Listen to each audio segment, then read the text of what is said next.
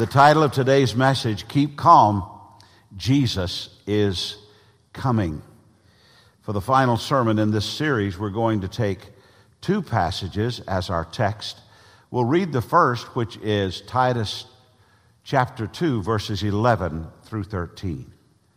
For the grace of God has appeared, bringing salvation for all people training us to renounce ungodliness and worldly passions, and to live self controlled, upright, and godly lives in the present age, waiting for our blessed hope, the appearing of the glory of our great God and Savior, Jesus Christ.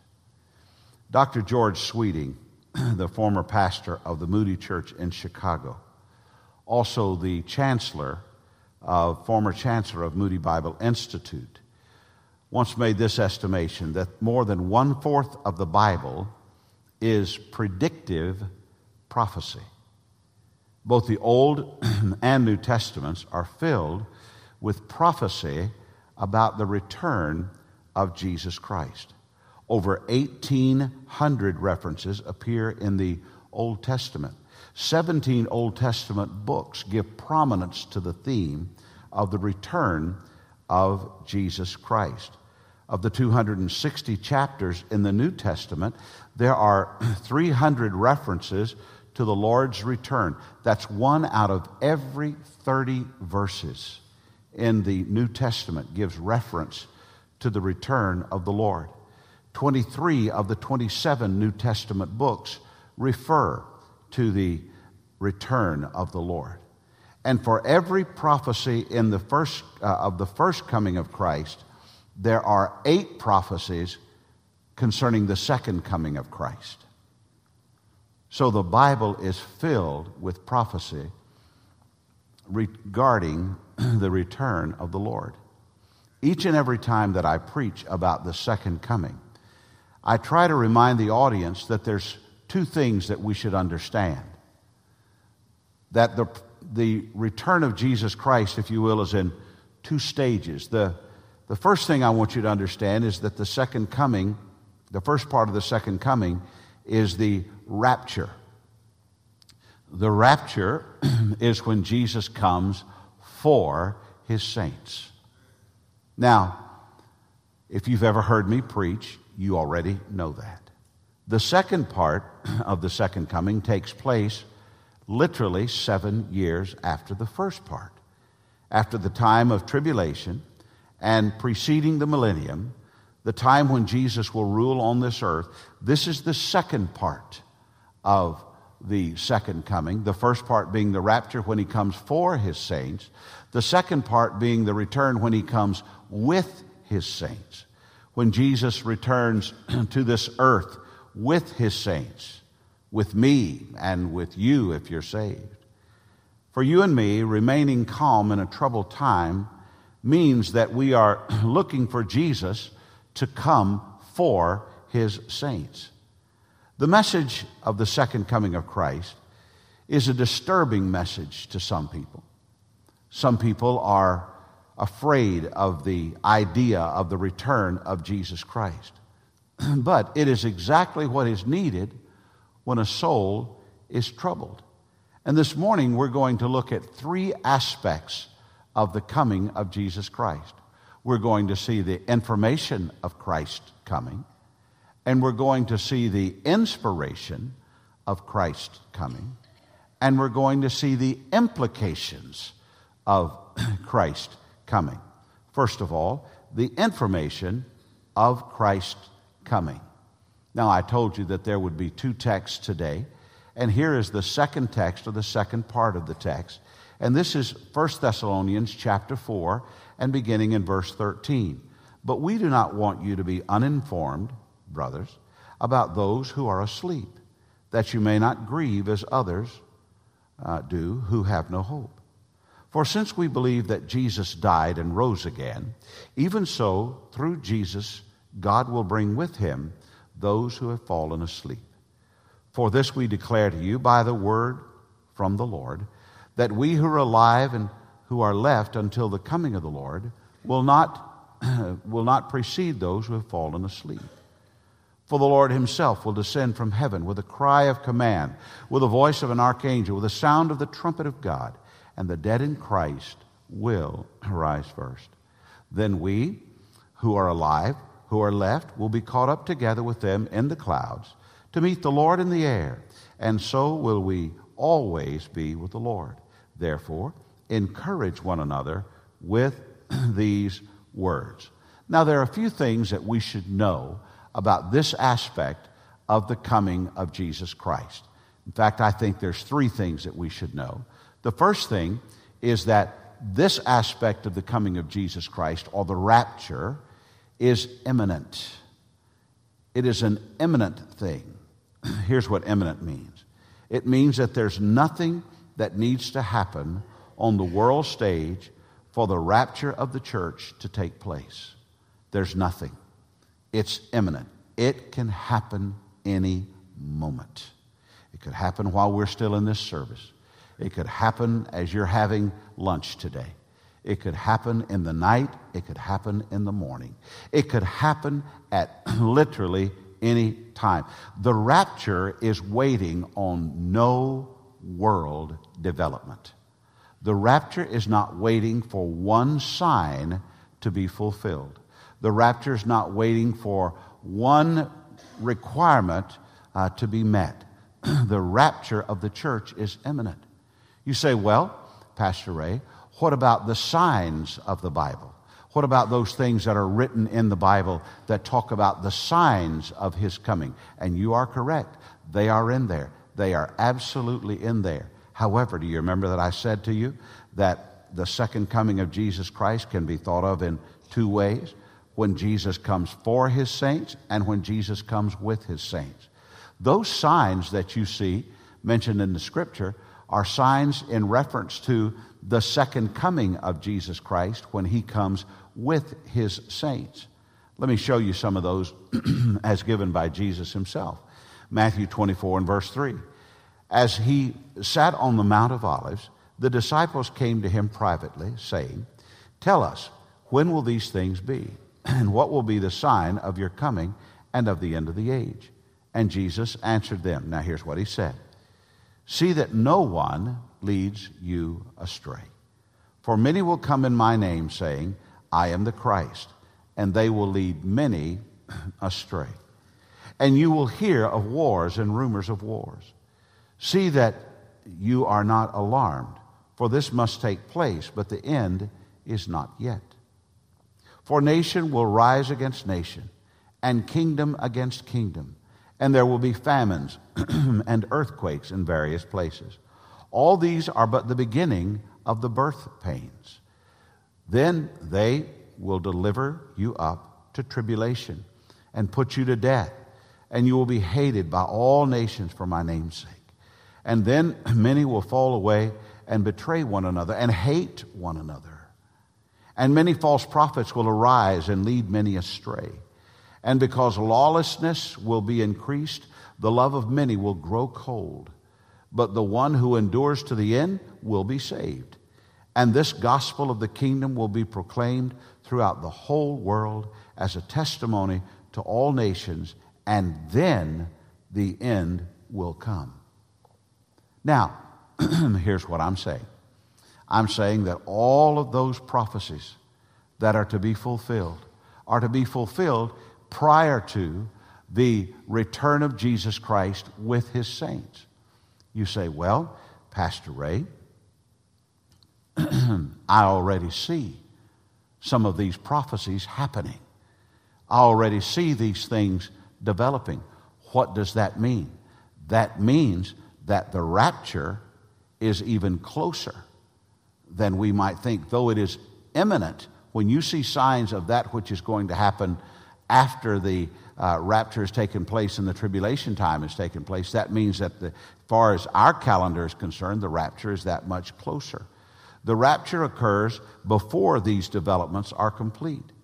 Now, if you're disturbed because you see some of them already taking shape, here's what you should do two things. First of all, remember, as we said, that the rapture occurs in advance of the point that Jesus, of Jesus standing again on the Mount of Olives. Here's the second thing you should be saved and know it.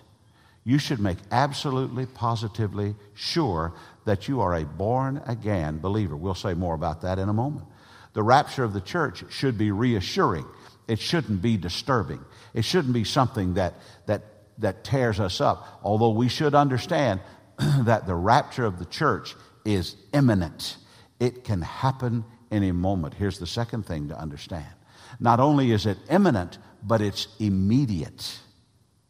Now, here's what I mean by that 1 Corinthians 15 51.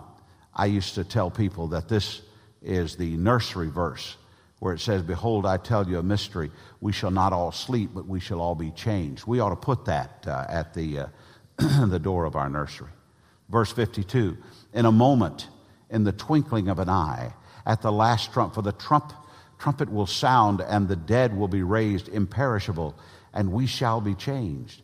For this perishable body must put on the imperishable, and this mortal body must put on immortality. Now, think about that for a moment. The coming of Jesus Christ, it happens in the twinkling of an eye. How do you measure that?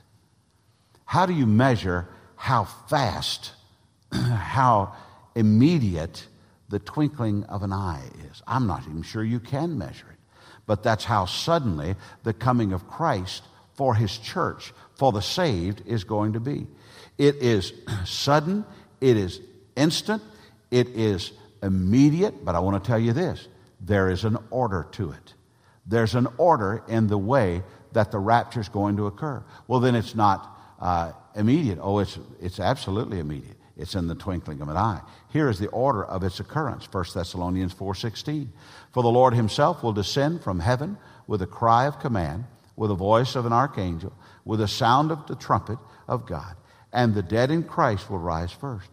Then we who are alive, who are left, will be caught up together with them in the clouds to meet the Lord in the air. Now, there is the order of it.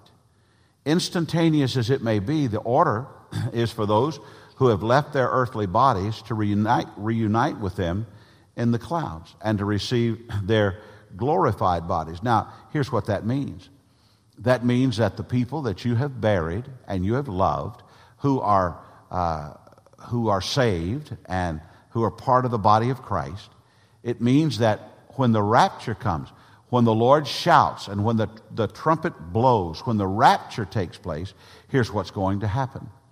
What's going to happen is immediately, instantaneously, wherever those bodies are buried, they are going to be reassembled, literally, instantly reassembled, and to meet their spirit that's already gone to be with the Lord. And they will receive then a glorified body. You say, well, preacher, how can something like that really happen? Well, here's the way it happens.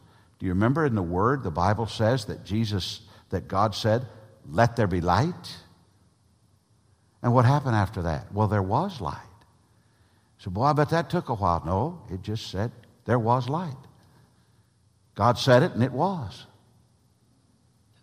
You, you say, you, you mean to tell me that God can literally find the people and sort out their souls in heaven and they can come together and, and the glorified, the right spirit can get with the right body? Oh, yes.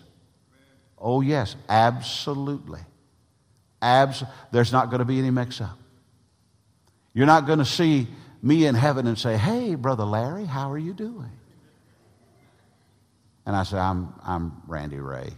There's a mix up. The worst thing happened, I got Larry's body. no, no, no. It's instantaneous, it's immediate. You, you say, and, and this is not a message about how people dispose of their bodies at the end of this life, but the reality is it doesn't matter whether you were buried, whether you were uh, buried at sea, where you were cremated, it doesn't really matter. Because the, the voice of the archangel, the trump of God, the shout, the shout is going to reassemble Everybody immediately. There's not going to be any waiting, no holds barred. Everybody is immediately reassembled. Now think about that. Everybody. You say, well, then what about us? Well, that goes on for the remainder. And, and once the, the dead in Christ have been reunited, then we, we have a glorified body that we unite with, and we're caught up to be with uh, the Lord. And, and it's a, a tremendous, a tremendous day when we are caught up with the Lord instantaneously and our bodies are glorified. I like what my sister used to. By the way, it means our bodies are perfect. They are supernatural. I believe they're like the earthly body of Jesus Christ when he walked on this earth. That's what I believe. Now, you can believe whatever you want to. That's what I believe. I, I have uh, six sisters, and, and I had two brothers. One of them passed away a long time ago. But, but uh, one of my sisters has, she has pretty severe dementia at this point. And uh, she's 81, I think and I love her so much. But uh, my sister's always been a heavy woman. She's, she's, she's never had a time in her life when she was thin. I, I, mean, she was a big baby when she was born and just got bigger from there. She's a, she is, and the sweetest, most gracious, talented woman that you would ever know. If you knew my sister Jean, you, you'd love her today with Alzheimer's. You'd, you'd love her no matter what. But she used to say this when I would preach about this subject. She'd say to me afterwards, she'd say, Randy, that is so exciting for me. I said, Is it, Jean? She said, Yes. I just hope I can feel that fat slip off as I go up. We're going to have glorified bodies. And I'm going to tell you something. We may get to heaven and find out that fat was in. I'll be a little ticked off uh, if, if that's the way that it is. Look, don't forget that the body, the, the Bible that teaches you about the rapture and teaches you about the return of Jesus Christ, please understand that the same Bible is the one that brought you John 3.16. You say, I really believe John 3.16. Well, then you really need to believe the rapture. It's the same Bible that brought you Luke chapter 2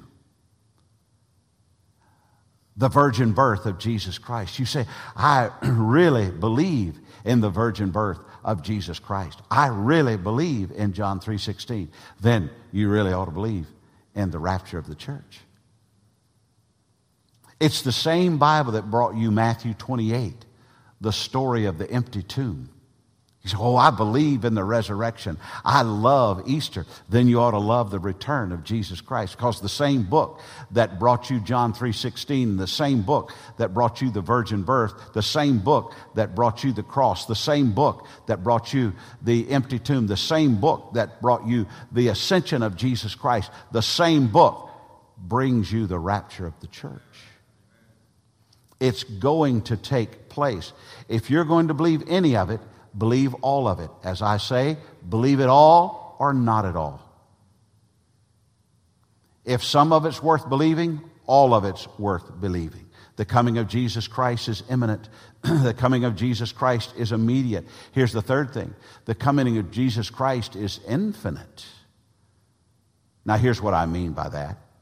In verse 17, then we who are alive, who are left, will be caught up together with them in the clouds to meet the Lord in the air, and so will we always be with the Lord. With the Lord, we have a forever place. As we watch the vapor of our lives slip away, there's a great calm and comfort in knowing that once this life is over, we enter the presence of God. There is no interruption of our time with the Lord, none whatsoever. We are forever with the Lord. That's a little hard to wrap our minds around, but it's the reality of an infinitely loving God who made a way for sinful man to be with him forever. That is the information of the return of Jesus Christ. It is imminent, it is immediate, it is infinite. Here's the second thing I want you to see not only the information of Christ's coming, but the inspiration of Christ's coming. What does the promise of Christ coming do for you? What does it do uh, for me? Will you walk away from this service and say, That was interesting? I really learned some things. I hope you do. I, I hope you learned some things. For some of you, you've heard this all of your lives, but, but it's, it's like the old, old story. For those who know it best, seem hungering and thirsting to hear it like the rest. For some of you, you have heard this all of your life, but for some of you, it's brand new, and you might walk out and say, My goodness, that was interesting. I want to read more. And I hope you do read more. I want you to read more. But I want it to be more than just in, in, interesting. I want it to be inspiring. I want it to move you and me. Let's go back to our text again, and we're going to read this time the first part that we read from 1 Thessalonians 4, and then the last verse, verse 13, and then verse 18. But we do not want you to be uninformed, brothers, about those who are asleep, that you may not grieve as others who do not have, uh, uh or who others do who have no hope. And then verse 18. Therefore, encourage one another with these words. Now, we began this series acknowledging that in the world around us, there are plenty things, plenty of things to discourage us. A lot of things to discourage us. We, we can be discouraged over the morality of our country. Be easy to be discouraged over the morality or the lack of morality in our country. We can be discouraged over the economy of our country. We've, we've lived through a time where we've been told that things are getting better, but things never felt better.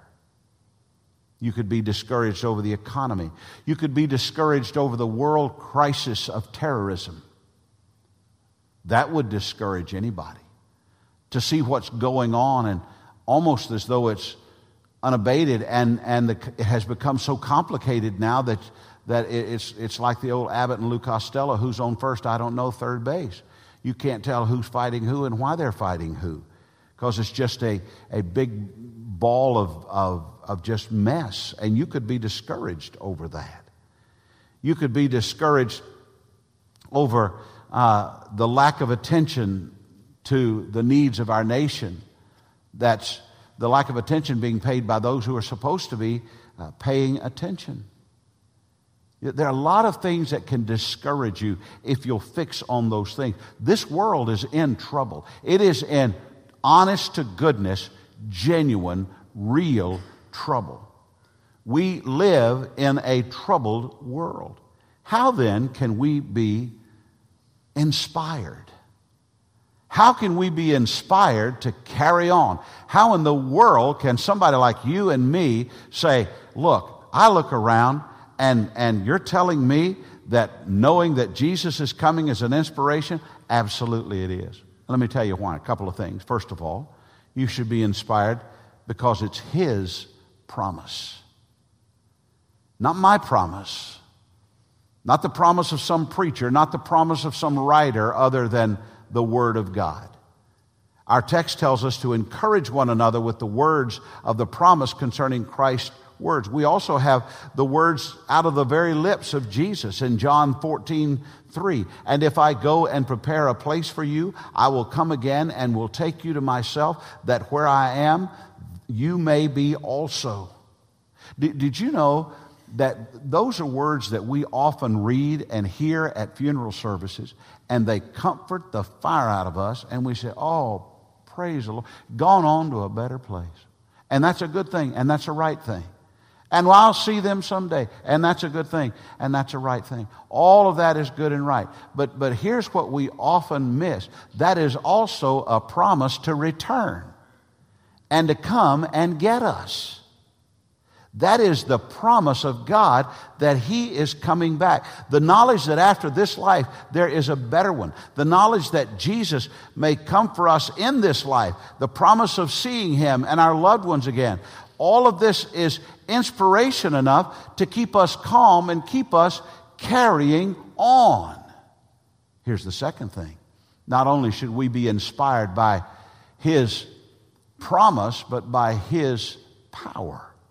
He's powerful enough to do it.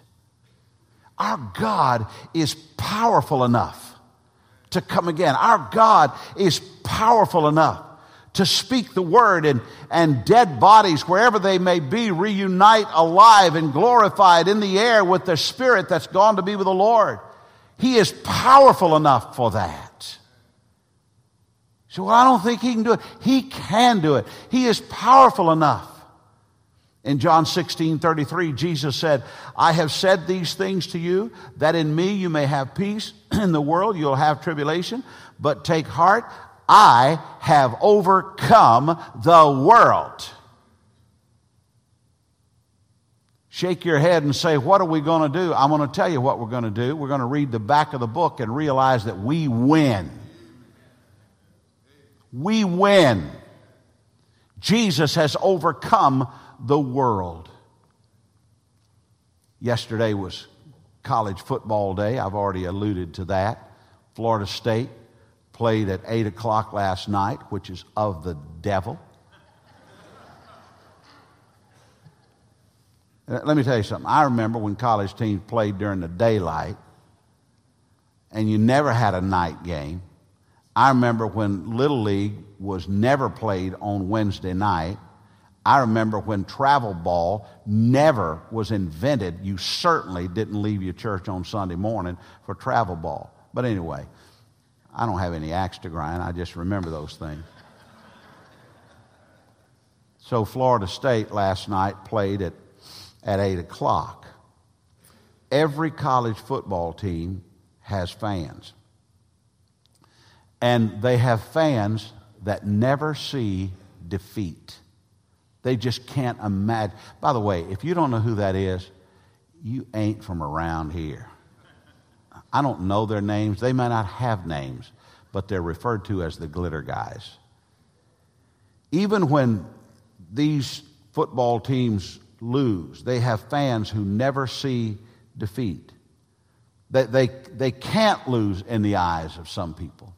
They can't lose because, and please don't amen this stuff that I'm about to say. They can't lose because they're the tide, or they can't lose because they're the tigers, or they can't lose because they're the gators, or they can't lose because they're the Noles, or they can't lose because they're the dogs, or they can't lose because they're the vols. They just can't lose. These fans are avid, over the top. You'll never get us to say Uncle fans. And actually, that's kind of cool. It's kind of cool when fans are that faithful. Here's what I wish I wish that we could find in our relationship to Christ that same level of commitment to our understanding that Jesus within us is greater than any power and any opposition and any enemy and any discouragement and any circumstance that the world has to us. If you are a, a gator for life or you're a Nole forever, let me tell you something. You are a believer if you are for all of eternity and nothing can defeat that in you. There's not one thing that can. Because we have God's power within us. It's an inspiration. We can be inspired by the truth of the second coming because of His promise and His power. Here's the third thing that is the implication of Christ coming. What does it mean? What does it mean that Jesus is coming again? There's something to take from all of this. Here it is. First of all, readiness is critical. It's absolutely critical. What do you need to do to be ready for the coming of the Lord? Well, you got to pay attention to two areas of your life. First of all, is your conversion. Your conversion is critical to the coming of the Lord. That promise to meet the Lord in the air, and that promise of the resurrected body, and that promise that those are all promises to those who have been converted, to those who have come to know Jesus Christ as their Savior. Jesus was not kidding when he said to Nicodemus, You must be born again. That was not a suggestion. You really ought to think about it. You really ought to consider it. A lot of people are deciding the trend is. No, no. He said, You must be born again. To be right with God and have assurance of being with the Lord after this life is over, every person, every person on earth must come to a place in life where they turn from their own way or ways to heaven and trust Christ only. Everyone. If not, the consequences are devastating. Jesus said, But unless you repent, you will all likewise perish. I want to say this with the utmost love and the utmost respect. There is someone here, probably more than one, who is counting on something other than a saving faith in Jesus Christ to get you to heaven. There is someone here who's counting on something else. You cannot go to heaven. Uh, you, you cannot get to heaven by any way other than by faith in Jesus Christ. That's just it. You can't. Acts 4:12. And there is salvation in no one else, for there is no other name under heaven given among men by which we must be saved. And what is that name? That name is Jesus. Jesus is the only way. Jesus said, I am the way. I am the truth. I am the life. No, no one comes to the Father. No one goes to heaven. No one goes into the presence of the Father but by me. Parents, you must believe this and lead your children to come to Jesus Christ. You must believe it. Young people and adults, it is a fact. Jesus and only Jesus saves. To be ready for Christ's coming, we must be converted, and then we must live our Christianity. Now let's go back to the first text that we read. This is how we're to live in light of Christ's coming. Titus 2, and again, verse 11. For the grace of God has appeared, bringing salvation for all people, training us to renounce ungodliness and worldly passions, and to live self controlled, upright, and godly lives in the present age, waiting for our blessed hope, the appearing of the glory of our great God and Savior, Jesus Christ. We want the path of our lives to be such that the coming of Jesus Christ will find us living self controlled, upright, godly lives. We want Jesus to come back finding us living the way that He expected us to live when He went away. That being said, there is a chilling reality. There's a reality about the coming of the Lord that does not lend itself to keeping calm. In fact, it's just the opposite. It is chilling. There's some of you today, maybe, sitting in this room, watching by way of, of live stream, maybe listening by, by podcast. There's, there's some of you, and you are disturbed by this. It doesn't comfort you, it disturbs you. Who would that be? Who would it be who is chilled by the promise of the return of Jesus Christ? I want to give you three, and then we're done. Number one, those people who are unaware, and I mean this ready or not, Jesus is coming. He is coming. There is a lost world in need of the love of Christ. They do not know Jesus Christ, they do not know about Christ. And we, the ones who do know him, we're the ones who are to be sending the light to get the word to them. Now, how is that done? It's done by giving, it's done by going. When we give to the Lord's work, and I'm, I, I mean this, we ought to have a vision of what those dollars do. Those dollars do not just turn lights on, those dollars do not just uh, uh, keep the grass cut. Those dollars are, are dollars that send the light, literally supporting missions across the street and around the world, informing those who are unaware of the return of Jesus Christ. Those who are, are chilled by the idea of the return oftentimes are the people that are unaware. Secondly, the people who are unprepared. They intended to prepare someday, but for now, they remain uncommitted. They remain unsaved and they remain unfit for the kingdom of God. For the unprepared, the return of Christ is chilling. And then finally, there are those who are just simply unbelieving. They just don't believe.